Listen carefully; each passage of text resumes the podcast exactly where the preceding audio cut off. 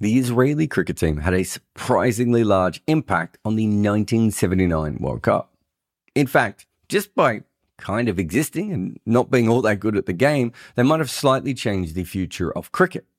And this all comes down to the fact that in 1975, teams were chosen for the event. That included East Africa, which was a few different nations wedged together, and also Sri Lanka. That really bothered the Netherlands and Denmark, who believed that they were better than those two sides. So in 1979, there was a qualification tournament. For Sri Lanka, their journey began with a victory against the USA. But in their second game, it was actually washed out against Wales. Their third game was against the Netherlands, who by this point Sri Lanka had kind of proved they were a better team than, and they won that game. That meant that they were holding two wins and a washout match as they approached their final group match. But then something very weird happened from an unexpected source Israel. You see, political tensions became a bit of a big deal, and the Sri Lankan government forbid their team to play against Israel. This forfeiture triggered debates about whether they should be in the qualification tournament at all and whether they should play in future events. And remember, Sri Lanka had no power within cricket at this stage. They were not a big nation. They were barely in the first World Cup at all. It would have been very easy for the ICC to make a decision along the lines of if you're not going to play in our qualifying tournament, why would we even let you go to the main tournament, let alone continue to come back to future qualifying events? However, the ICC eventually decided that Sri Lanka would be allowed to continue. Still, challenges remain. Sri Lanka, Wales, and the USA actually stood with equal points, but luckily for Sri Lanka, they had a superior net run rate. But because of all this, it meant that in those semi finals, Sri Lanka was playing Denmark and not one of the poorer teams. It might sound silly now, but this put a lot of pressure on the Sri Lankans because this was a proper side. Ollie Mortensen, the Danish county bowler, was part of it, and he bowled very, very well in that game. But while the Danish team was very strong, there was no doubt that Sri Lanka were better all around. So they won that game, qualified, and also won the entire qualification tournament. This, of course, is where one of the biggest what ifs in cricket history comes from, because what would have happened had Sri Lanka not qualified for the 1979 World Cup? if the ICC had decided to suspend them, or just they didn't have a good enough net run rate and they didn't make it through to the next part of the tournament. I mean, that's just a question we cannot answer. However, at that point, it was quite clear that Denmark were not that much worse than Sri Lanka. They had county pros and a good local league. They were a strong country and really should have qualified for that World Cup as well. They were arguably the second best team in that tournament. When they didn't qualify for that tournament, their cricket faded away and few now actually remember how good they were. So, would that have happened to Sri Lankan cricket? We don't know. But who on earth would have thought that the 1979 qualification tournament for the World Cup would involve Israel, Denmark, Sri Lanka, and a boycott? It's got to be one of the craziest qualification tournaments we've ever had, and it's almost never mentioned today.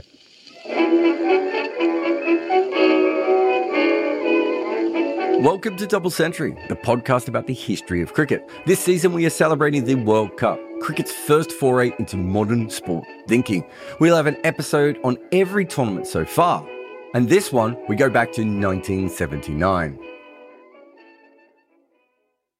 The qualification tournament was actually, in many ways, slightly more interesting than the actual World Cup itself. There were many issues going on with cricket at that time, including the fact that the whole thing was played under the cloud of Kerry Packer's World Series cricket. But in truth, the games just weren't as good. You could argue that only a few games really stood out, and Sri Lanka's first win was certainly one. In the third game of that tournament, they came up against India. The Sri Lankan top order was incredibly strong. They had Roy Dias, Sunil Wettimuny, and Duleep Mendis all making 50s. The other two pushed the ball around a little bit, but Mendis was brutal, scoring 64 from 57 balls with three sixes. That meant that Sri Lanka set India 239. But because of rain, the match didn't actually start until the next day. India got to 117 for two, meaning they needed 122 from their remaining 25 overs. They were slow, but they gave themselves plenty of chances. But that is also when Vishwanath ran himself out for 22, and then the leggy, Somachandra De Silva, went through the middle order, and Tony Opatha, who had struggled with the new ball, swept through the tail. This was the first associate team win at a World Cup, and it was essentially one of the largest reasons why Sri Lanka would get test status. And let's be honest, all of these things are a reason why Sri Lanka won a World Cup so soon. There was a classic match played between Pakistan and England in this tournament as well. Both teams had actually already qualified for the next round, so it was really more about bragging rights than anything else, but it was a hell of a contest. The game was at Headingley and the wicket was terrible. Majid Khan was all over the English. Geoffrey Boycott and Graham Gooch each had strike rates in the 30s from their very long innings. It was the latter who top scored with 33 in the kind of innings that never really started and always looked like it should be always over. That meant that Pakistan needed 166 from their 60 overs. They were 34 for 6. Mike Hendrick was a line and length machine. He was a hit the seam bowler with mechanical precision. Once he found the right line and length on a wicket, you had trouble, and this pitch was made for him. His 12 overs, he took 4 for 15, and at that stage, the game should have been over. But Pakistan captain Asif Iqbal was made for this kind of game. He was disciplined, loved to leave, and played attacking shots well within himself. The kind of player perfect for a low chase on a tricky wicket. He matched up with the tail and they edged towards the total. Then Mike Brearley brought on Bob Willis, put himself at slip, and Iqbal got an unplayable lifter that took his glove and found the captain. But Pakistan still had Wasim Bari and Imran Khan at the crease. England also had a problem in that they had run out of seam bowling. And with Imran Khan at the wicket, they didn't want to see him attacking one of their spinners. So Brearley asked Geoff Boycott and Graham Gooch to bowl swingers.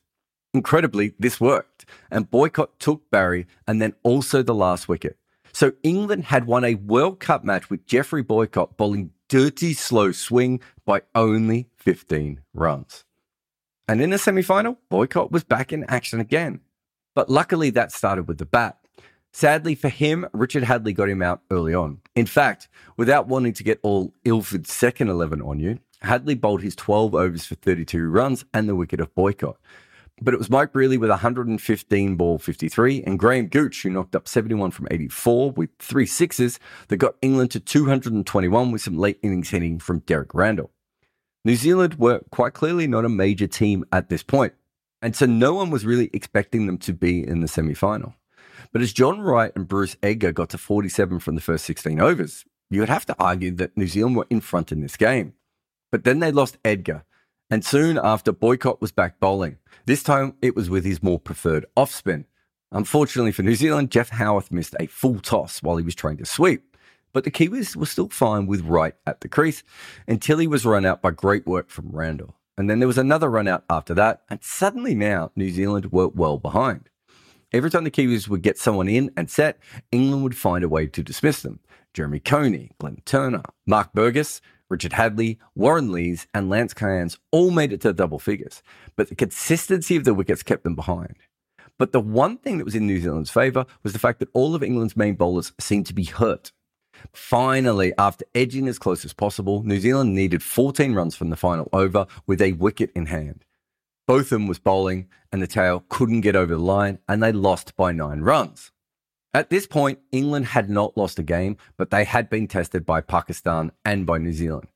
West Indies, on the other hand, had won all four of their matches fairly convincingly. They had the two best batters in the tournament and a young Michael Holding who no one could handle. They were the odds on favourite to win the final.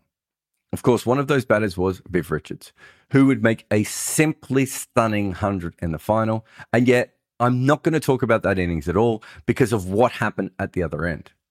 If you have heard of the name Collis King, it is for this game, but chances are you will not have heard of him. He played nine tests and he averaged 32. And in his 18 ODIs, he averaged 23, but better than a runner ball. Part of the reason he didn't play more was the decision to play as a rebel in apartheid South Africa. But in truth, he was always just on the fringes and mostly outside of a great team. At Lords for the World Cup final, he came out with the score at 99 for 4. West Indies were not in trouble, but they certainly had to rebuild a little bit. Viv Richards was out in the middle, and Ian Botham was smoking. Viv told King to play himself in, and Collis said, I ain't going to let Geoffrey get this man. In the league, there would be no mercy. So why would this be any different? King's first ball from Botham, he cut it to the fence. The only thing that slowed him down was the lunch break in the middle of the innings. After that, he went completely off, including two sixes from Wayne Larkin in and over. Essentially, what happened was that England were in front, so they tried to force through their fifth bowler overs as they had all tournament. Yes, Graham Gooch and Geoffrey Boycott again, plus a couple from Larkins as well. King destroyed them, taking the majority of his 10 fours and 3 sixes from their less than frontline efforts. The cerebral genius of English captain Mike Brearley was so confused that he didn't bring back his full time bowlers on quick enough, and by the time he did, King was flying. He blasted 86 from 66 balls, and allegedly he played only one mistime shot in all of them, a top edge hook of both of them. Eventually, he would smash a ball to square leg from Phil Edmonds, and he would be out caught. He and Viv added 139 runs in 77 minutes of carnage. The remaining batters only contributed five of the last 48 runs as Richard unleashed his own barrage at the death. Viv later said, I scored 138, but it was Collis who came in and took charge. The West Indies ended with 286, a big score for anyone to chase in that era, but certainly in a World Cup final. Oh, and we should mention that the West Indies had some pretty decent bowlers as well Andy Roberts, Colin Croft, and Michael Holding. Oh, and there was one other guy out there as well, Joel Garner. Perhaps, arguably, the greatest ODI bowler ever. England actually started with 129 opening run partnership. The problem was that Brearley and Boycott had strike rates of 49 and 54. It meant that everyone else had to come in and hit as the run rate had got massively out of hand. Gooch, who was great the entire tournament, looked like the player who could pull off an unlikely chase. But in the 48th over, Joel Garner came back on. And it was getting darker at this point. And the big man hadn't had one of the best days, but he was going to be bowling from above the sight screen with his six foot eight frame. And he went through Gooch and Gower in one over with Yorkers. England lost more wickets at the other end before Garner devoured the tail. He bowled Larkins and Chris Old for ducks and then had the keeper, Bob Taylor, caught behind. Joel Garner, in 11 balls, took five for four, and England lost their last eight wickets for 11 runs. The World Cup was over, and the West Indies had won the first two events. The West Indies, like what would happen generations later with T20, were used to playing limited overs cricket a lot and were also paid to do it, so they took it very seriously. That meant whether they were playing for Kerry Packer, in the county game, or in the leagues of England, every time they played limited overs cricket, it was actually quite important to them. They essentially had perfected a method before anyone else had even really thought about it. I mean, Garner with his Yorkers, Richards with his strike rate, and King with his attack on the fifth bowlers. They were light years ahead of how the rest of cricket thought about ODIs at that time. In the first 20 years of one day internationals, the West Indies won 72% of their matches. And that was even after the Rebel Tours destabilized their depth. Right up until 1998, they were still a fantastic one day international team. And if you look back at their squads, they had the teams to win in 1983, 87, 92, and 96. But sadly, 1979 would be their last total. But they completely changed the way that limited overs cricket was played. And weirdly enough, who's the next team that would do that in one day cricket? It's probably Sri Lanka in 1996, which was the last World Cup the West Indies were an ODI force. They won two titles, but their legacy is more than that because they took the game so seriously that other teams had to follow. Remember, in the 1970s, it was not a fait accompli that the World Cup would actually succeed. No one much cared for East Africa, Canada, or even Sri Lanka. Australia and England did not necessarily need the money. But in having one team as good as the West Indies, other teams were sometimes guilted or sometimes just bullied into getting better. And over the course of those first two World Cups, the West Indies did not lose a game. They were the first kings of ODI cricket. Thanks for listening. This podcast has an ad free version that you can get via Patreon, and there are many other extras involved with being a member over there. In fact, this show would not exist if Patreon members had not helped us at the beginning and continue to support us. Cricket history does not pay, so any help you can give will be massive and you'll find a link in the show notes to subscribe. Remember to please review, follow, tell your friends and family, and just people that meet in parties about our show. All of that helps us grow. Double Century episodes are written by either Abhishek Mukherjee or myself, sometimes both of us. And I am Jarrod Kimber, and this is part of my podcast network. The podcasts are overseen by Nick McCorriston, who also edits and produces Double Century. And CS Chwanza is our man for social media clips. If you like the Double Century podcast, on top of subscribing and supporting us, there's actually way more content like this on the Jarrod Kimber YouTube page.